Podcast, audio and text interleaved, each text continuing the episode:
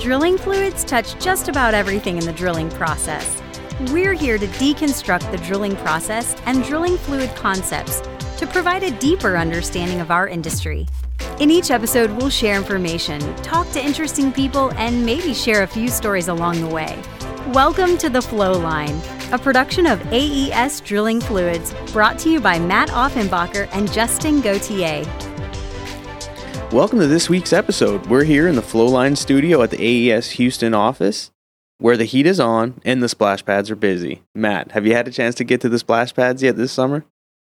I haven't. There's one at a park near my house, Hermann Park, and I'm kind of excited to check it out, especially as it gets hotter and hotter in Houston this summer. Yeah, well, uh, I'm sure as the kiddo gets older, that's going to be a hot spot for you guys. I know it is in our family. Our daughter's almost four, and we've hit up the splash pad ever since it's opened. Uh, which was last week. I think we've been twice already, and it's going to be happening every weekend as we move forward into the summer. So uh, it's a great time, especially out in the burbs. There's about a thousand of them here in Katy, so uh, it's a good time for sure. It's nice to cool off. Absolutely, and probably help get those kids to get to bed at night. Yeah, it wears them out. So uh, we had a an episode not too long ago talking about different components at the drilling rig, and uh, we had to kind of chuckle when we talked about the term possum belly, which you know, is that box at the end of your shakers or at the start of the shakers. And thanks to Mike Williams, who's a, one of our hardworking mud engineers out in West Texas, he actually informed me that it's derived from the similarity of its appearance to the underbelly of the female possum. So apparently, each of the chambers of the possum belly, aka the shaker box, resemble an elongated teat similar to the ones found on a female possum. So interesting information we found out. Yeah, next time that possum in the park by my house goes by, I'm going to have to take a much closer look. and so you should. So, uh, thanks to Mike and the power of LinkedIn for that added information. Uh, I really I, I want to take a quick break before we get into this. If you'd like to support the show, please subscribe and do us a huge favor to take a few minutes and leave a review on whatever platform you're listening to. Any feedback is welcome and appreciated, good or bad. Uh, actually, this week's review comes from Otten Daddy, who says this is a great way for someone to gain insight into one of the most important yet least known aspects of the drilling process.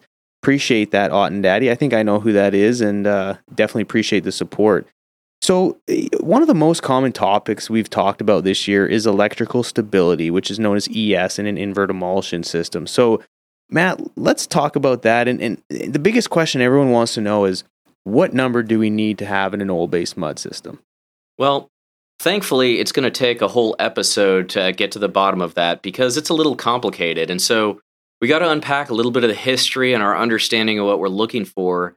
And I think once once we get there, I think I think folks will understand kind of why some people focus on a really big number and why maybe that's not the way we need to do things. Okay, so if I if if I remember correctly, this is uh, electrical stability is something that w- was brought about even before uh, drilling fluid. So let's let's kind of dive into the history of it. What do you know about where it came from? So, to the best of my understanding, and we've been asked enough about this that I've actually been digging through the patents of the first ES meter and um, all that kind of stuff. It, it, appears to have come from uh, actually soil quality evaluation um, basically measuring moisture and conductivity. Um, and and the guy who who patented it in the 50s, his last name is Crittenden. Um, his idea was okay. Well, if if oil based mud is supposed to be oil continuous, maybe I can use a similar probe to measure whether or not the I can sense the presence of water in my mud. Makes sense. So what happens after that? We start drilling wells, and how describe the first because now we have a different way of measuring it. But the original ES meter, tell us a little bit about the technology that went into developing that. Sure. Well, I mean, think 50s electronics, but um, the idea was that that um, we know that oil-based and synthetic, excuse me, we know that oil-based and synthetic-based mud are invert emulsions, which means I've got an oil continuous phase, and then I have this non-continuous phase of brine droplets that I, the formation shouldn't really be seeing, for lack of a better description. Um, and so the fluid should be generally non conductive. And when we want the idea being that if I try and ramp voltage across it, uh, what I should see is that it should take a lot of voltage before I see any current conveyed across a probe. Um, and so the the old meter had an an oscillator in it. Um, you would ramp up the voltage by turning a knob. Uh, you're supposed to turn it at a constant rate, very carefully. And once you had that arcing where you saw a current of 61 microamps, which is sort of an arbitrary number, um, an LED would light up, and you'd look at what number you had on your knob, and that would be your ES reading. The big issue with that is that um, it was very dependent on the user because whoever, if you're in a hurry, doing a mud check, trying to get back out to the pits like a good mud engineer, you may turn that knob too fast and ramp up the voltage too quickly, and you'll actually get a higher reading than if you did it more slowly. Uh, similarly, that oscillator used a, a square wave, um, and what would happen is it would have these big spikes up and down where you didn't necessarily get a very consistent reading. And ultimately, what people found, and, and it's kind of interesting even to talk to folks who worked rigs when these were out there, they say, all I wanted to do was peg that thing out. It, it reads a maximum of 2000 volts. I wanted to make sure I was maxing that thing out every time because I really had no idea if my fluid was stable or not. And the idea there is the higher the number, the stronger your emulsion was, uh, to where if you had a any water in there, it would basically prevent your mud from flipping. Right? The, you want a strong emulsion. It's going to be able to withstand anything that comes at it. The higher the number it is. Right, and and bear in mind we're talking about a time when a lot of emulsifier technology is fairly new. Uh, the solubility may not be great in the base oil when we're talking about synthetics and mineral oils that were being introduced. Um, and so you wanted all this insurance because you were having trouble reading the value in the first place. And anybody who's seen mud flip, I mean, we know the horror stories. Like you take a water flow, the that emulsifier just keeps grabbing at that water because it wants to put it in the internal phase. And when it gets overwhelmed, the whole fluid just turns to peanut butter. And so this very expensive fluid has to be totally replaced. And it's a very uncomfortable situation when you're talking to a customer about their costs. And um, it's just kind of a miserable situation for everybody to clean everything up. And uh, so think about electrical stability testing with that mindset of I want to avoid this horror story and I want to make sure this measurement, which doesn't seem very consistent, is as high as possible so that if I'm ever kind of low, I treat up and I'm never in that risky range. Of course. And so since then, that's been a number of years ago, they've since then developed a new way of testing for ES. So would you mind describing sort of the new technology eh, eh, with the probe and the box and how we go about testing it nowadays? Sure. So it's actually kind of interesting because the, the, the probe more or less looks the same, but everything else is different. Uh, so instead of that knob to ramp up the voltage, it automatically does it. So, you know, you push the button, you hold it down, and the a digital readout increases, increases, increases, and then stops at your number. Um, the oscillator is at, uses a sinusoidal wave, which is a much smoother ramp up, um, and providing much more consistent numbers. Uh, and there are chips that you can that come with your meter that you can actually calibrate and make sure everything is is reading the way it's supposed to. Um, so the error is significantly less.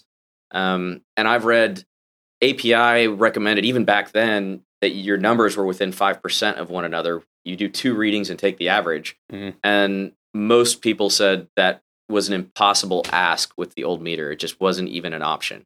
Wow, interesting. So that being said, uh, and actually, I, I, had a question just off the top of my head. I remember being at a rig, and, and if you, depending on how hot the mud was, or if you were shaking that probe around a little bit, or versus having it in static conditions, that number changed pretty drastically. So, would you mind describing kind of what's going on there? Because I'm sure people on the rig have seen that, and they're probably wondering, well, why does that number fluctuate like that?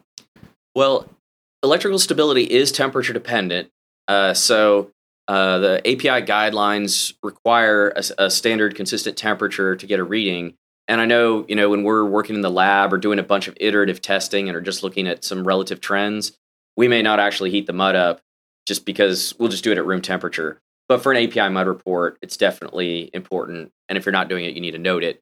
Right. Um, but but that would be one thing is that consistent temperature when you do your check.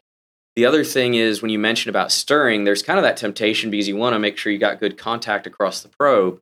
But if you're agitating that, you're actually circulating mud around those probes, and how that how those probes how you get that arc, for lack of a better description, is actually solids and, and emulsion, emulsion droplets bridging across the the two electrodes on the probe.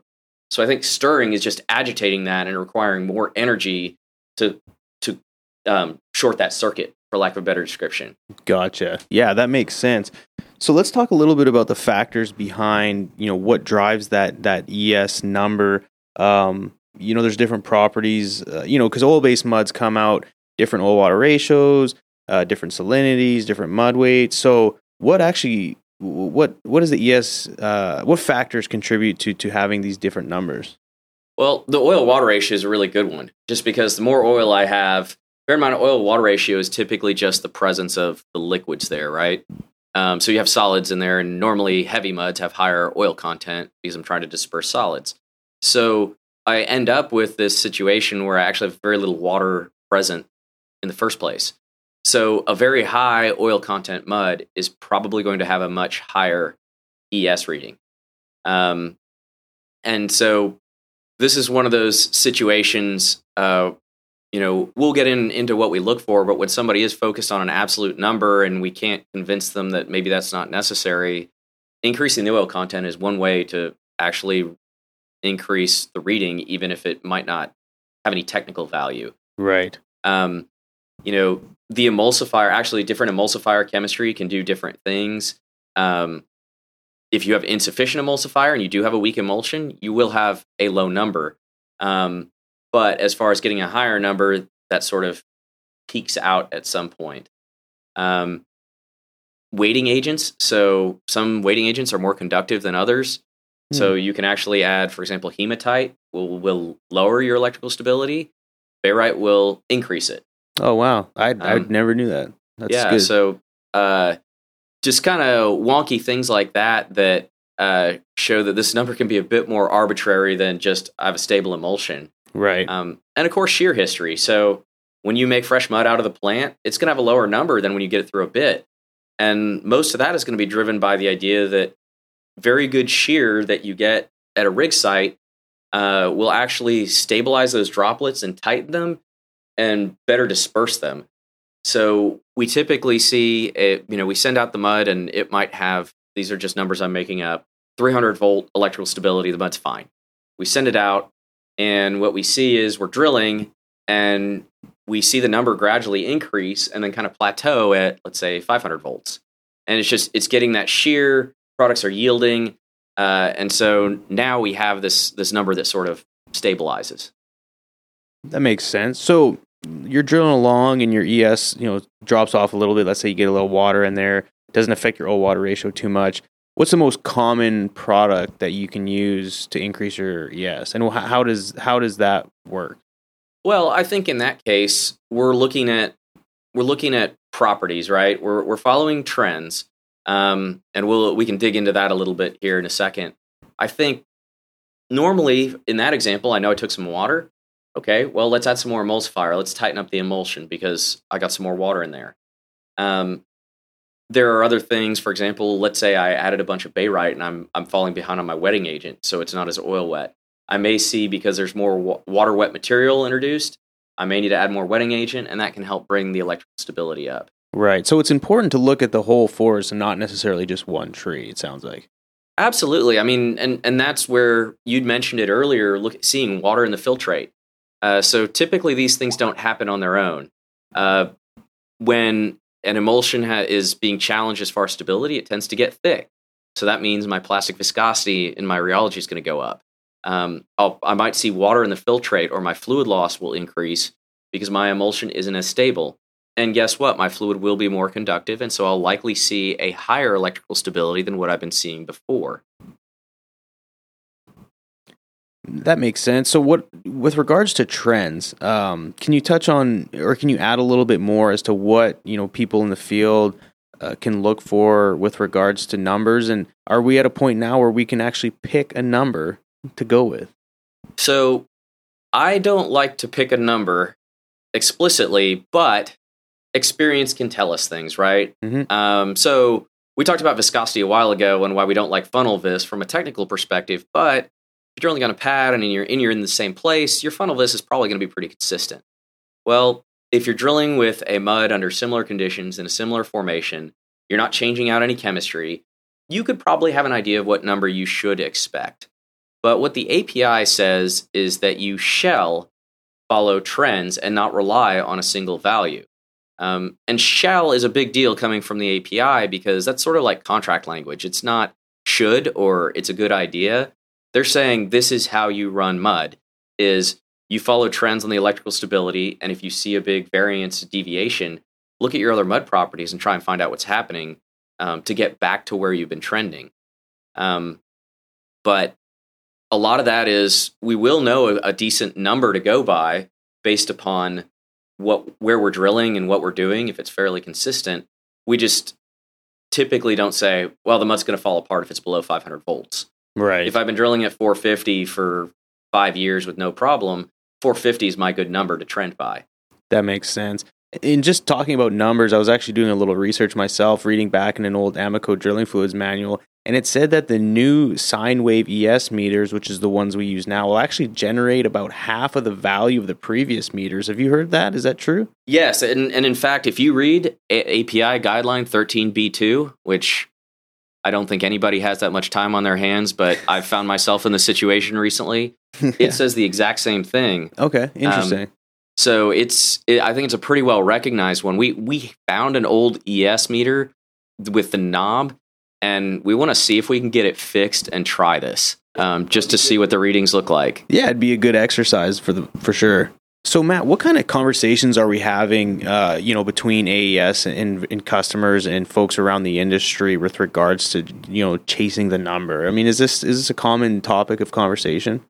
It can be, and and you know what, what's frustrating is it's the, this is a this took a lot of research for me to figure out. Like the reason I know this is not because I enjoy it. Yeah. It's because I need to answer customers' questions, and so I had to go back to find this patent and read it, and I had to go back and find there's a couple of other good papers, and even though you know I'm looking at one that was published in 1994, you don't hear much talk about it. Um, and so, I, but what we see is we see customers where they come in and say, "Look, I'm really concerned. I need a number above X," and we we need to have this conversation and explain it because otherwise we end up doing these expensive gimmicky things where we say, "Look, um, I can increase your oil content. I can add more emulsifier than you need, and hopefully we can bring that number up." But this isn't getting you anywhere technically. You're not going to drill faster. You're not going to perform better. This is because you're looking at one number on a mud report. And we've actually recently had this with a company. I assume it was their old logging manual and they just keep passing it forward. But it said you need to have 600 volts to uh, for their logs.